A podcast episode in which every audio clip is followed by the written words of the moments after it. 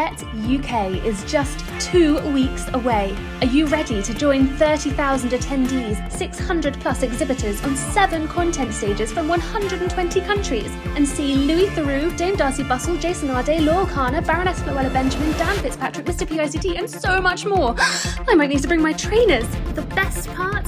Educators go free! Get your ticket now at uk.bettshow.com forward slash visitor dash registration. This show is brought to you in partnership with John Catt Educational, publishing professional development books and resources to support great teaching and learning in schools around the world. Have you checked out their latest releases? Use the code JCTTR 2324 for 20% off your order. Don't miss out. Visit johncattbookshop.com to explore their full range of titles and advance your own professional development today. Happy reading. Introducing Eton X from Eton College, a diverse range of quality online courses enabling young people to aspire and excel. Designed for self study, these web based courses empower your students with essential leadership, communication, and academic skills for success at school and beyond. Our Study Skills course sharpens their learning abilities, while the AI Fundamentals course equips them with vital digital know how in a fast changing world. Other popular courses include verbal communication, critical thinking, writing skills, resilience, creative problem solving, and many more. Offer the Eton X curriculum in your school for free. Visit etonx.com to find out more. In 2023, more than 40% of settlements secured by the EIS related to teachers being assaulted in the workplace.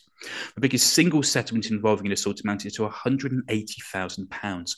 And there was also an award of almost £28,500 for a teacher who was assaulted on three separate occasions. Andrea Bradley, General Secretary of the EIS, said that our schools are currently not as safe as they should be for staff and pupils. I'm joined by the EIS's Assistant Secretary for Education and Equality, Anne Keenan.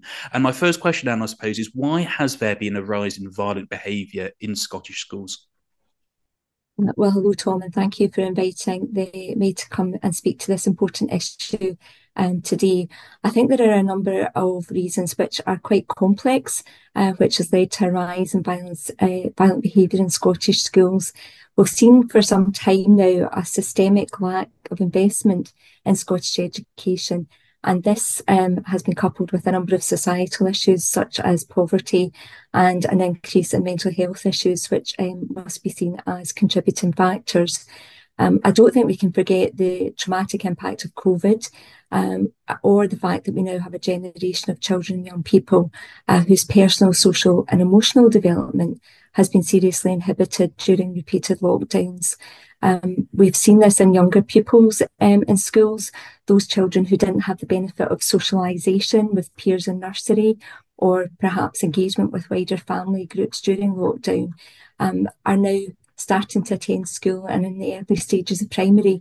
And what we're seeing is increased numbers of children with delayed speech and language, and that has an ability, obviously, on the, their ability to express themselves, and that can result in distressed behaviour. Similarly, in secondary schools, young people are, who may be feeling isolated or struggling to express their feelings can display that anger, confusion, or frustration through violence and aggression. And the EIS has been really clear with the Scottish Government that education recovery uh, needs substantial investment to meet these needs um, and to be able to help the children and young people um, recover um, effectively from the, the pandemic. But even without the pandemic, austerity cuts in education have played a significant role in the increase of violent incidents in schools. So we know that since 2010, the number of pupils with additional support needs has grown considerably, um, largely, as I've said, as a result of poverty and increasing mental health issues. Um, but from statistics published as recently as the 12th of December last year by the Scottish Government, we now know that 37% of children and young people in our schools. That's over a third of children in Scottish schools having identified additional support needs. And that rising need must be seen in the context of diminishing resources. The same publication identified that the number of teachers in Scotland um, in Scottish schools had fallen for a second year in a row.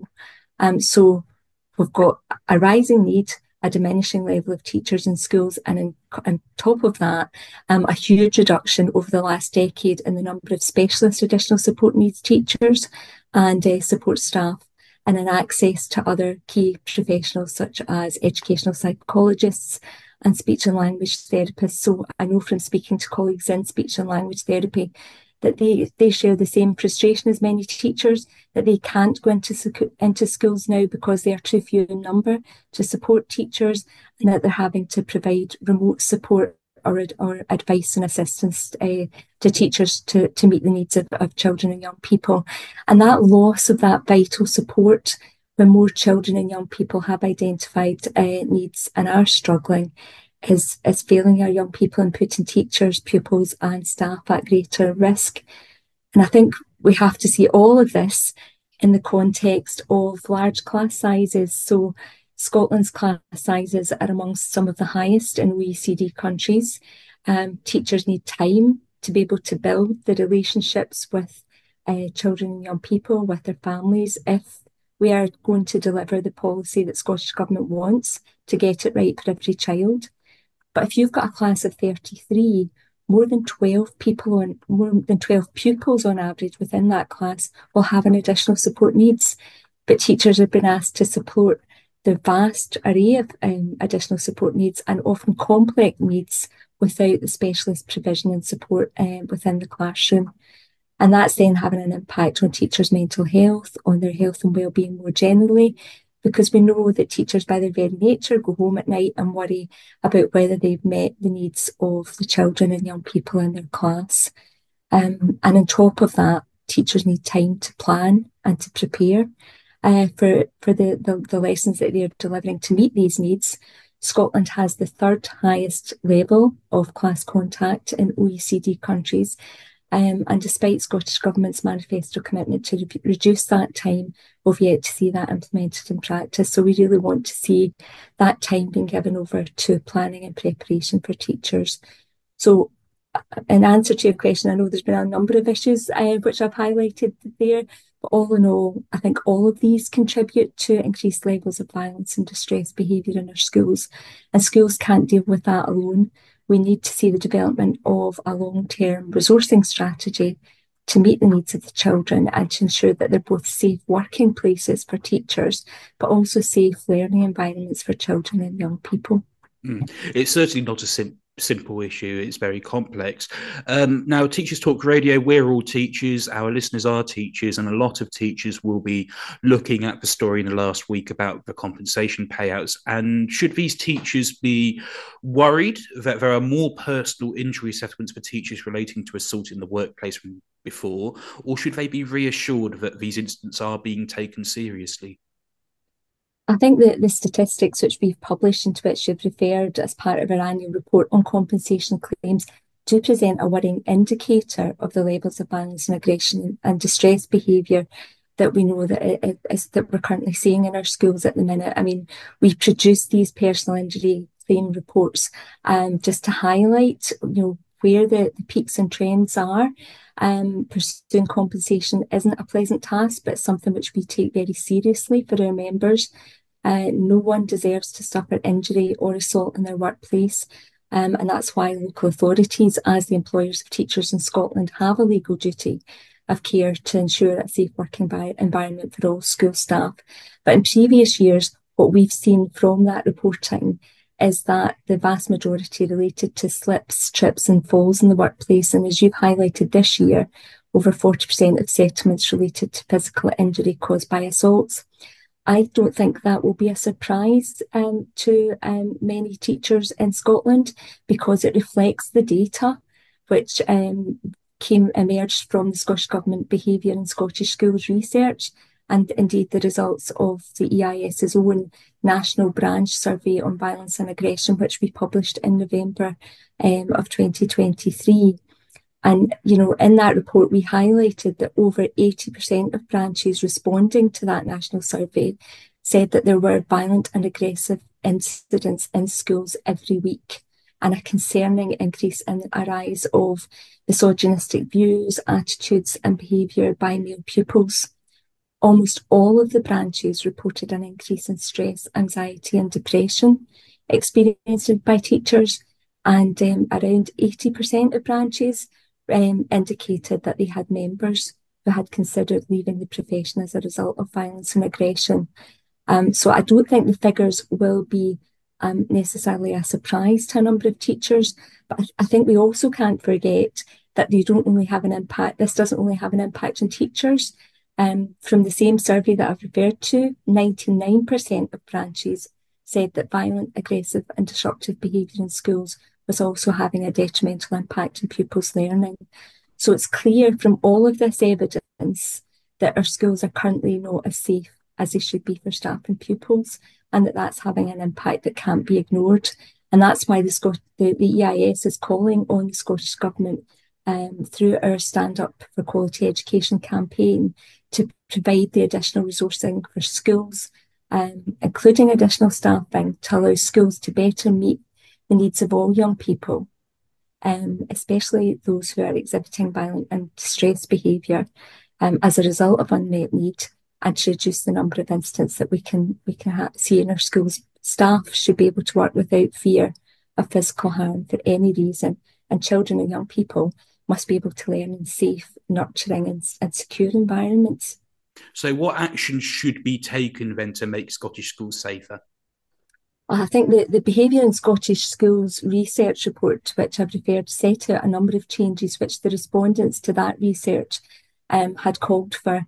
And we weren't surprised at all to see that those um, recommendations aligned closely with um, the recommendations made in our National Branch Survey on Violence and Aggression. So there's been a call for a clear public statement from Scottish Government and local authorities that schools should be places free from and you know protected from violence and aggression and that there should be a national action plan developed to achieve that aim. The Scottish Government before Christmas already um, indicated that it would take this work forward um, and uh, we're um, working with um, as part of the SAGRABIS group to do, to do that. Um, in addition, the Scottish Government has been, call, been called upon to produce a clear national policy on the escalation of consequences for pupils exhibiting violent and aggressive behaviour and for that to be rolled out as national good practice. But I think what we can't get away from and what is really important is that key to all of this is resourcing. Um, we have in Scotland what we would consider as world, world leading legislation and policy on additional support for learning. But there's a substantial gap between that policy, that legislation, and the practice in our schools. And that's as a result of a systemic under resourcing. We need to see much stronger support for young people with additional support needs, especially those which are giving rise to distressed and violent behaviour. We need to see substantial investment both in mainstream settings but also in special school settings to allow the early intervention strategies which we know work to prevent escalation of distressed behaviour um, and ensure that those needs are being met. And we need investment in staff and class teachers. Um, we need to see the employment of more class teachers to ensure that we can, can have smaller class sizes and specialist teachers and support staff to provide that one to one support that some children and young people desperately need, as well as investment in associated professionals to allow effective multi agency work to support pupils, um, particularly in relation to mental health. Um, to be to be taken forward uh, and to work um, as as well as we know it can. Um, we also need proper and meaningful investment in restorative practice a number of our members have indicated that they believe that restorative practice can work, but only if it's appropriately resourced and that staff are given the time and space to be able to use that properly. Um, and ultimately, we need more dedicated time for professional learning, um, a space where staff can be given, um, be released to engage in that professional learning, but also to reflect on learning and to engage with colleagues and to think about whole school approaches around how we can address um, and adopt meaningful strategies to deal with this. So I think, I think overall we need to have key investment in core education and um, the development of a long-term resourcing strategy to meet the needs of learners. But I would say um, Tom, that the additional investment cannot be a choice. This must be seen as a health and safety issue uh, and it needs to be addressed. Schools need to be safe places to learn and safe places to work. Um, so we need this investment for children, young people, and, and for their families. If the promise of inclusion and support, which was made to them over 20 years ago in legislation, um, is going to is to be delivered. But we also need the investment for teachers. Um, as one of my colleagues uh, often says, work shouldn't hurt, and we need um, action to make sure that it doesn't moving forward. That was Anne Keenan, the EIS's Assistant Secretary for Education and Equality.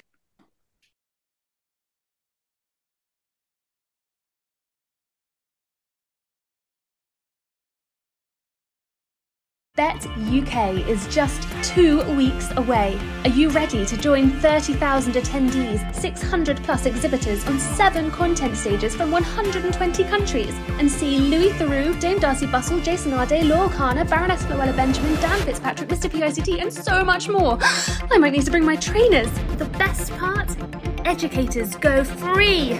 Get your ticket now at uk.bettshow.com forward slash visitor dash registration. This show is brought to you in partnership with John Catt Educational, publishing professional development books and resources to support great teaching and learning in schools around the world. Have you checked out their latest releases?